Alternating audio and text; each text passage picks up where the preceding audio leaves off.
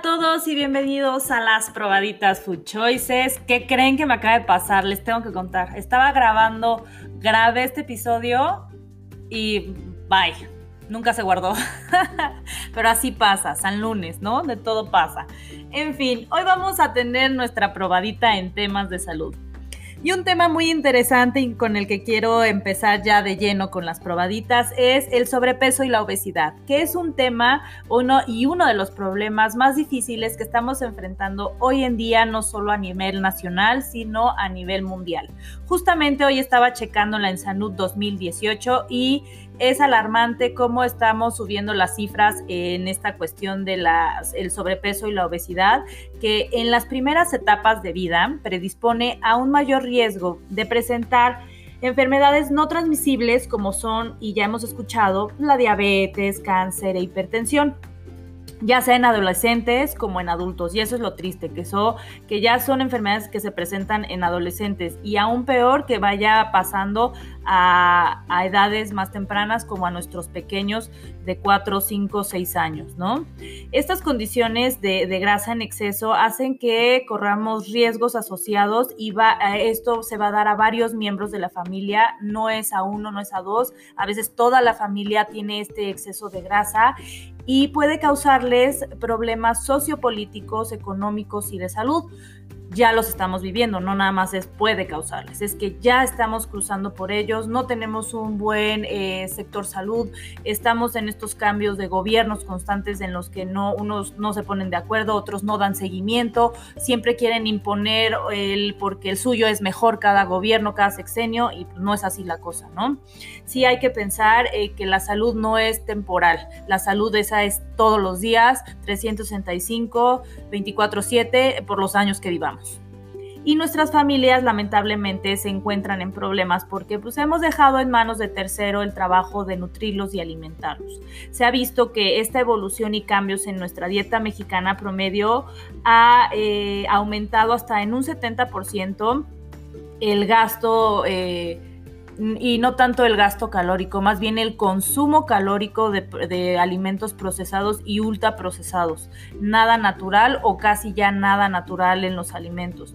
Y los niños en nuestras escuelas están consumiendo alrededor de 560 kilocalorías en su recreo, en su lunch, en su brunch, en su momento tan corto y en un momento tan es este de que debe ser de actividad física para que jueguen y se diviertan, pero realmente lo que están haciendo nuestros niños es consumir de más eh, calorías.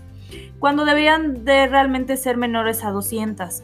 Esta fuente la tomé de mi escuela saludable.org, una organización seria en lo que realiza, no es alarmista, no es amarillista, es eh, contundente en los datos, es gente preparada que se ha dedicado a ver qué es lo que está pasando y que debemos estar cambiando estas maneras no solo de pensar, sino de hábitos no saludables. Y entre también más cambios tengamos y generemos, eh, va a ser más favorable el que nos estemos ahorrando el costo o el tiempo y que eso ha venido realmente a mermar nuestra salud en nutrición, en nuestros pequeños, en la alimentación que estamos llevando a cabo, porque buscamos hacer de nuestras vidas a veces el tema más fácil, pero la calidad también la estamos bajando y eh, enfrentamos toda esta vorágine de enfermedad. Hemos depositado, como les decía, nuestra confianza en extraños para producir la comida con la que estamos alimentando a nuestros, a, nuestros familiares.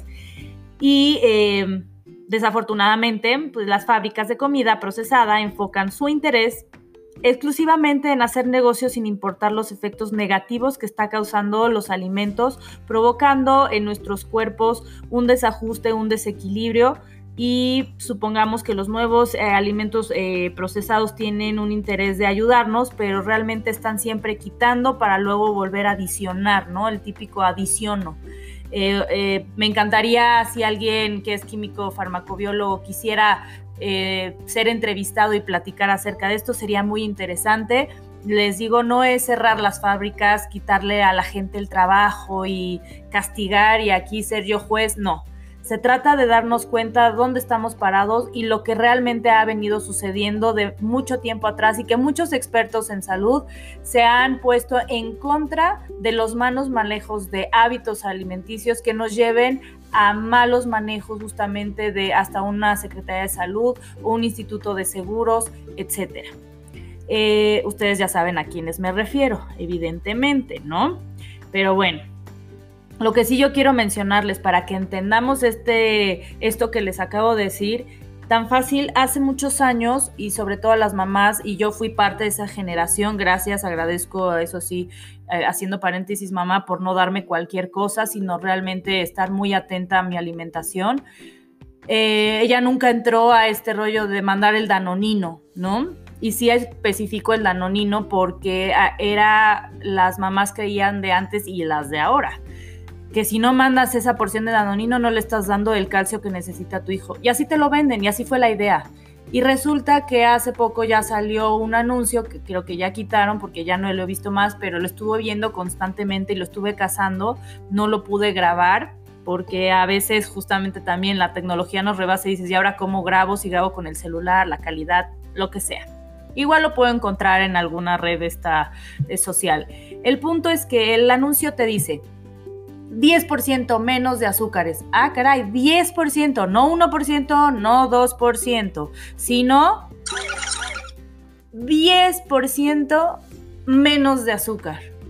Ay, Dios mío, o sea, en un y ahorita el tamaño ya es más grande, o sea, imagínense el que nos tocó a nosotros el petit, que ahorita le dicen petit justamente, pues tenía esa cantidad, 10% de azúcar es demasiado para los niños. Es este, pues ya mejor dale chocolates, ¿para qué le estás dando eh, danonino? No le estás entonces proporcionando calcio. Si me dijeras, bueno, 10% menos de calcio porque pues ahora estás calcificando más y puedes generar piedras en riñón, ah, bueno, ¿no? Pero 10% menos de azúcar, híjole, ahí es donde nosotros deberíamos de pensar. Y ahí es donde te están vendiendo la idea de, ah, me estoy volviendo saludable. Igual, error. Seguimos cometiendo los mismos errores, tropezando con la misma piedra, nada más que la pintaron o la pusieron más bonita o la acomodaron diferente. Entonces, cuando nosotros o cuando somos nosotros los que cocinamos, y digo nosotros, hombres y mujeres, porque esto no es una sola labor de mujer. Los hombres tenemos que empezar también ya a pensar afuera de la caja, tenemos manos, tienen todo para poder realizar alimentos. Y hay hombres que he conocido que sí, o sea, no son todos, pero la gran mayoría no cocinan. Y hay otros que cocinan delicioso. Este, pero sí necesitamos recuperar el poder de decisión. Ese poder que decide qué es lo que va a entrar en nuestro cuerpo y eh, en el caso de nosotras las mamás, en lo más importante que es el cuerpo de nuestros familiares, nuestros pequeños, sobre todo el de nuestros pequeños porque aún ellos sí no han desarrollado esa capacidad y ese poder de decisión que a diferencia de los fabricantes de la comida procesada o ultra procesada, es que nosotras mamás o seres humanos que estamos aislados o dejando de consumir estos alimentos, este, tenemos ese genuino interés por el bienestar y salud de quienes serán consumidores de la comida que hagamos, ¿no? Eso es muy importante. Mi secreto, ahora sí, por eso les pedía en mis podcasts anteriores plumita o ahí en su recordatorio del celular, donde ustedes quieran, pónganse una alarma, pero mi secreto para que eh, practiques y que sea el paso importante para este 2020 puede ser un propósito, la moderación. Ese es mi secreto de por qué me dicen, o sea, yo nunca había creído que yo, yo, Adriana, pudiera entrar en el concepto fit.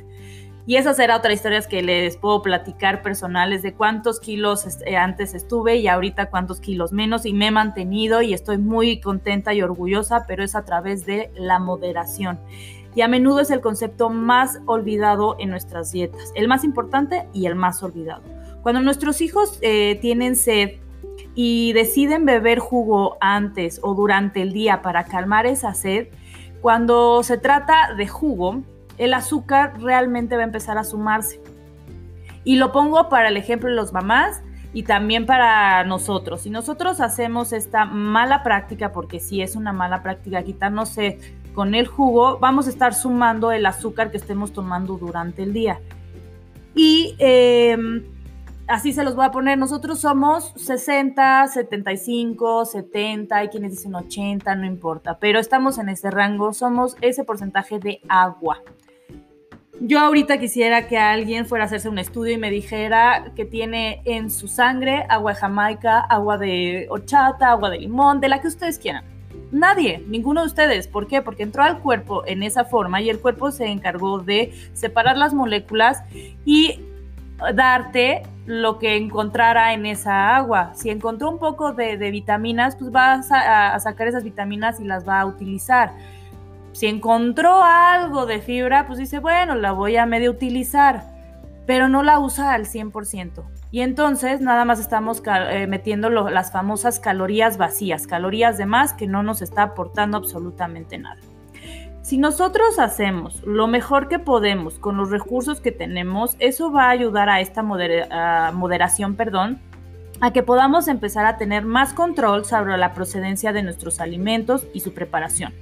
Con esto me refiero, regresemos por favor, mamás, a los mercados. De verdad, yo creo que debemos fomentar el que los mercados estén cada vez más vigentes, que estén muy a la mano. Yo me acuerdo y algo que me encantaba hacer en el Colegio Madrid, que estuve ahí toda la primaria, lo amé teníamos un invernadero y era increíble que tuviéramos una clase del cuidado del ambiente y además podíamos cosechar a fin de año o a mitad de año, así no lo recuerdo bien, pero siempre cosechábamos lo que sembrábamos y era ah, desde lechugas hasta zanahorias, jícamas, ya no me acuerdo, pero generalmente era verdura. Este, no tubérculos, o sea, no papa o cosas este, que son más calóricas y podíamos hacer esta ensalada y nos hacían traer cositas pequeñas más extras de la casa y hacíamos unas ensaladas, se los juro, bueno, usted es un recuerdo maravilloso de mi educación y ahorita no existe eso en nuestras escuelas, eh, ni siquiera en la de mi hija, que yo ah, pensé que sí la, iban a hacer y ya quitaron el, invernadero, perdón, y me puso muy triste. Pero bueno, entonces, si nosotros eh, regresamos a todos esos hábitos, a todas esas costumbres que México tiene, híjole, no solo a nivel cultural, sino a nivel gastronómico, somos yo siento unas eminencias y tenemos de tierra y tenemos que lo hemos malgastado, lo hemos malbaratado y la verdad, sí, me incluyo, hemos sido malinchistas por consumir lo que creíamos era más fácil, pero no nos estaba ayudando a nivel nutricional. Entonces, empecemos, esa es otra, anoten otro super tip, empiecen a pensar qué verdura es la que voy a servir con la comida. Jamás piensen en proteína. Si nosotros pensamos en proteína, luego, luego nos vamos con eh, los carbohidratos, o sea, pastas, arroz, tortilla, pan. No, primero piensa qué es lo que necesitas consumir y ya me están aquí mensajeando y me quieren preguntar cosas, pero eso será en otra ocasión, pero sí serán respondidas sus preguntas. El punto es, ¿qué verduras voy a servir con mi comida? Puede ser una ensalada cruda, cocida o mixta, o sea, cocida con crudo. O voy a preparar verduras solo al vapor y le voy a poner, le voy a agregar la proteína, pollo, pescado, lo que ustedes quieran.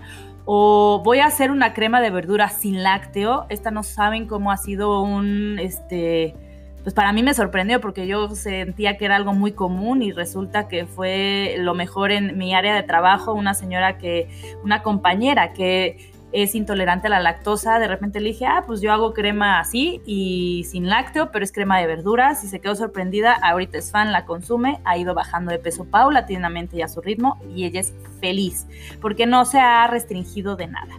Bueno, y además de estas preguntas que les digo de cómo hacer mi, comida, también pregúntate qué iría bien con eso que vas a diseñar. O sea, tu base van a ser las verduras. ¿Qué iría bien con eso? Podría hacer un pescado rápido al horno, tengo ese tiempo y lo combino con mis verduras, o no solo un pescado, un pollo, una, una piernita, ¿no? De cerdo y este natural, nada que venga empaquetado, acuérdense.